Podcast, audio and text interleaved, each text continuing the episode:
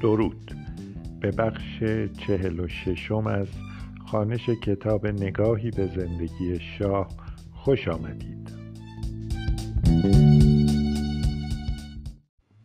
تا آنجا خواندیم که در زمانی که شاه و مصدق هر کدام به گونه متفاوت در پی تحقق استراتژی مطلوب خود بودند روابطشان آنچنان که انتظار می‌رفت هر روز تیره تر می‌شد.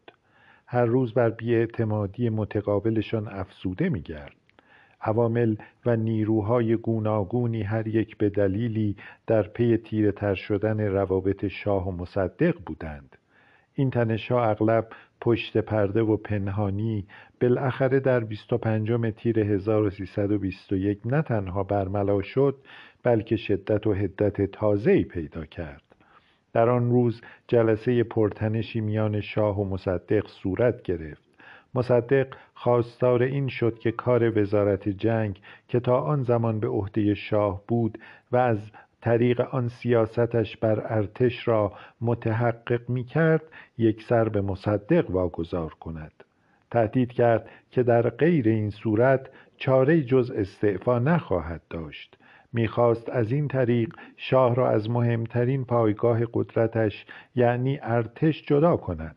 شاه به گمان مصدق چاره جز پذیرفتن شرط جدید مصدق نداشت. بنابر استدلال مصدق آنچنان که از کتاب خاطرات و تأملاتش برمی آید گمان او این بود که ضعف شخصیتی شاه و موقعیت سخت تضعیف شده سلطنت استبدادی پذیرش شرط مصدق را امری محتوم می کرد. اما مصدق اشتباه می کرد.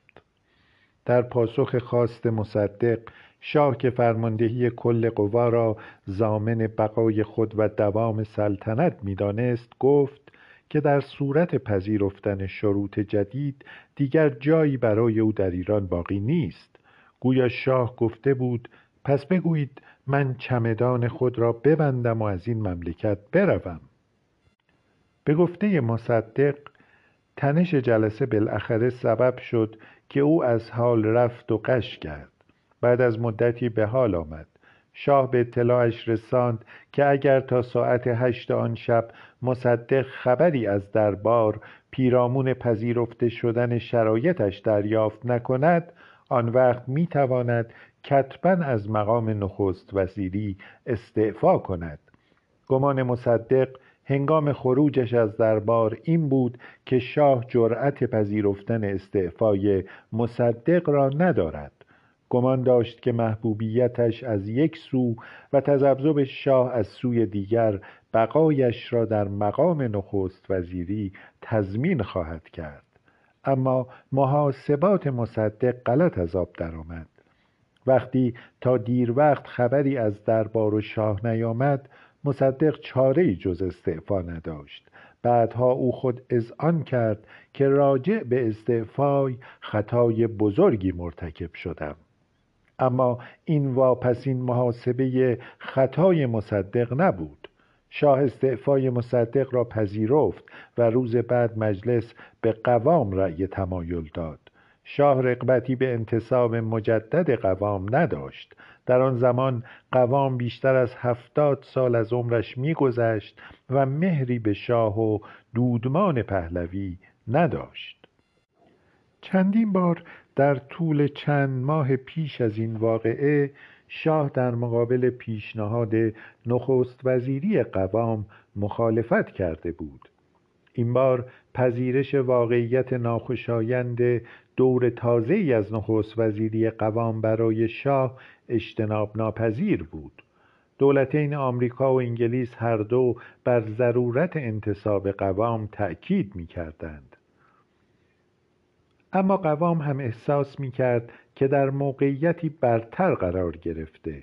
می گفت برای پذیرش نخست وزیری شرایطی دارد. از شاه دست کم دو خواست مشخص داشت. می گفت پیش از پذیرفتن نخست وزیری شاه باید مجلس را منحل کند و دستور بازداشت آیت الله کاشانی را صادر کند. شاه هر دو شرط قوام را رد کرد. می‌دانست که چاره جز پذیرفتن قوام به عنوان نخست وزیر ندارد. در این حال سوای رد دو شرط قوام شاه به رغم نفرتش از مصدق بران شد که کابینه قوام را تضعیف کند. نمی‌خواست روابط خود با روحانیون و حتی با کاشانی را یکسره تیره سازد. به همین خاطر به اعتراف سفارت آمریکا و انگلیس هرگز به طور کامل از کابینه قوام حمایت نکرد. برخی بر این گمانند که آنچه شرط بقا و دوام قوام را ضایع کرد نخستین بیانیه او بود. حتی مصدق می گفت اگر قوام آن اعلامیه کذایی را نمی‌داد چه بسا که در قدرت میماند و وقایع سی تیر هرگز رخ نمی‌داد. در این اعلامیه قوام اعلان می کرد که کشتیبان تازه‌ای زمام امور مملکت را به دست گرفته و سیاستی دیگر پیشه کرده است. سرسختی مصدق را در مذاکرات نفت با انگلیس نکوهش کرد. وعده داد که منافع مادی و معنوی ایران را با تکیه به درایت سیاسی نه عوام فریبی مصدق متحقق خواهد کرد. در شرایطی که قوام در کار مذاکره با شاه بود و تأمین حمایت او و ارتش را طلب می کرد ائتلاف بی سابقه ای از طرفداران کاشانی مصدق و جبهه ملی و بالاخره حزب توده در دست تکوین بود. هدف مشترکشان شکست کابینه قوام و بازگرداندن مصدق به قدرت بود. صبح سی تیر قوام بار دیگر به دیدار شاه رفت و شروط پیشین خود را که به گمانش شرط لازم برای حفظ نظم و قانون در مملکت بود با شاه در میان گذاشت. می گفت اقدام عاجل در این زمینه ها ضروری است ولی شاه خواستهای قوام را نپذیرفت. برخی می‌گویند قوام در این تلاش خود حتی از حمایت اشرف هم برخوردار بود. در طول همان روز کاردار سفارت انگلیس با شاه دیدار کرد و کوشید بر نگرانی های کلی شاه بیافزاید. او با استفاده از آنها شاه را متقاعد کرد که همدستیش در سقوط قوام به معنای سقوط رژیم پهلوی خواهد بود. میدلتون می‌دانست که شاه نگران جاه های قوام است. می‌دانست که به گمان شاه قوام قصد براندازی دارد. برای تسکین خاطر شاه نماینده انگلیس تضمین کرد که قوام قصد براندازی نخواهد داشت ولی این تلاش ها همه عبس بود. نگرانی های شاه کماکان به قوت خود باقی ماند و چنان بود که تا ساعت پنج بعد از ظهر سی تیر تهران و بسیاری دیگر از شهرهای بزرگ شاهد تظاهراتی عظیم در دفاع از مصدق شد. یا مرگ یا مصدق شعار رایج روز بود. دهها کشته و صدها مجروح حاصل تظاهرات بود. دیگر چاره جز استعفای قوام نبود. اما روی دیگر همین سکه انتصاب مجدد مصدق بود. شاه خسم دیرین خود قوام را که بارها به تحقیر و تخفیف شاه همت کرده بود شکست داده بود. اما بهای این پیروزی نه تنها برآمدن مجدد مصدق بلکه تقویت بی سابقه موضع سیاسی او بود. آیت الله کاشانی نقشی اساسی در بازگرداندن مصدق به قدرت بازی کرده بود. ولی در عین حال می‌خواست هیچ دری را بر خود نبندد و هر گونه امکان سیاسی را برای خود ممکن نگه دارد. حتی قبل از سی تیر هم تماسهایی با سفارت آمریکا برقرار کرده بود. با شاه هم همینطور. شگفت اینکه راوی خبر تماس کاشانی با شاه کسی جز همان زنر معروف نبود. همان استاد سرشناس انگلیسی که آن روزها در تهران نقش جاسوس و رابط را به عهده داشت. به طور مشخص در هشتم ژانویه 1952 17 دی 1330 زنر که در آن زمان در سفارت انگلیس مشغول به کار بود گزارش داد که گفته می شود شاه و کاشانی به تفاهم کامل رسیدند چند ماه بعد آیت الله کاشانی به طور مستقیم با حسین علا وزیر دربار وقت دیدار کرد. پس از متح شبیه به زم مصدق علا را به بحث درباره جانشین بالقوه مصدق دعوت کرد.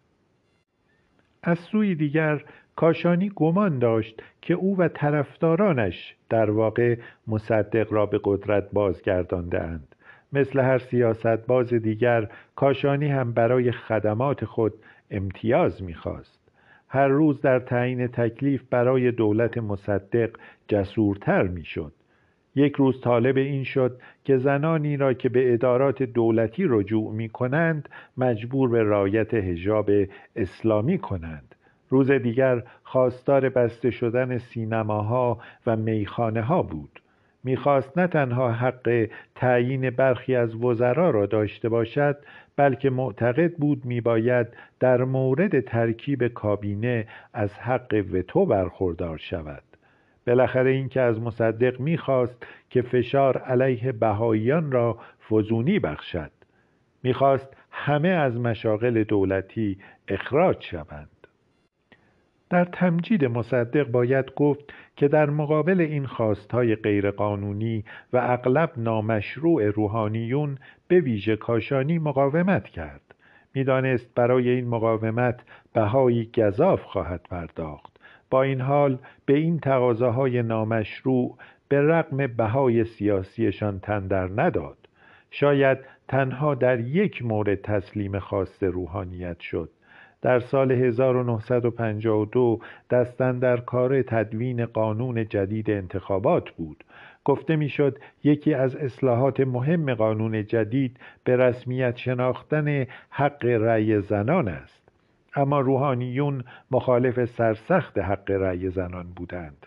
می‌گفتند چنین حقی برای زنان با نص سریح شرع مبین اسلام متباین است و فرجامی جز تباهی ندارد. در این مورد مهم مصدق تسلیم خواست متحدانی چون کاشانی شد و حق رأی زنان را واگذاشت. ولی سوای مقاومت در مقابل خواستهای گاه نامشروع روحانیون مصدق از منظر دیگری نیز مورد شک و تردید نیروهای مذهبی قرار گرفت.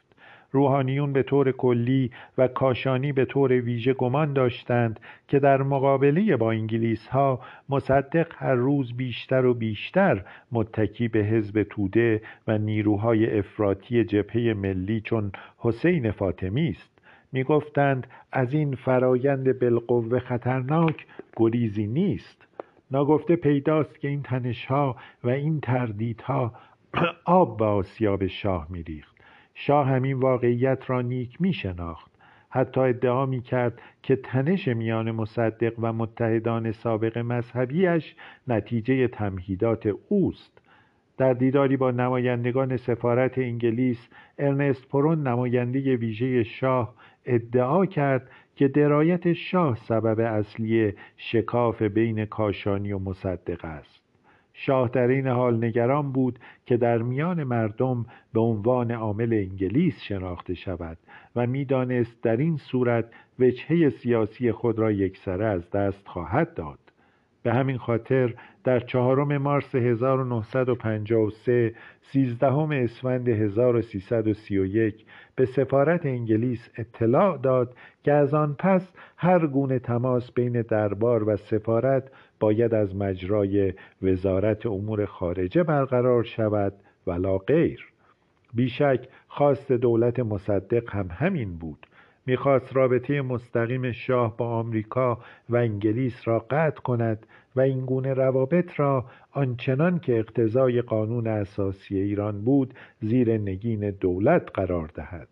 از اواخر سال 1952 دست کم در ظاهر این خواست جامعه تحقق پوشیده بود.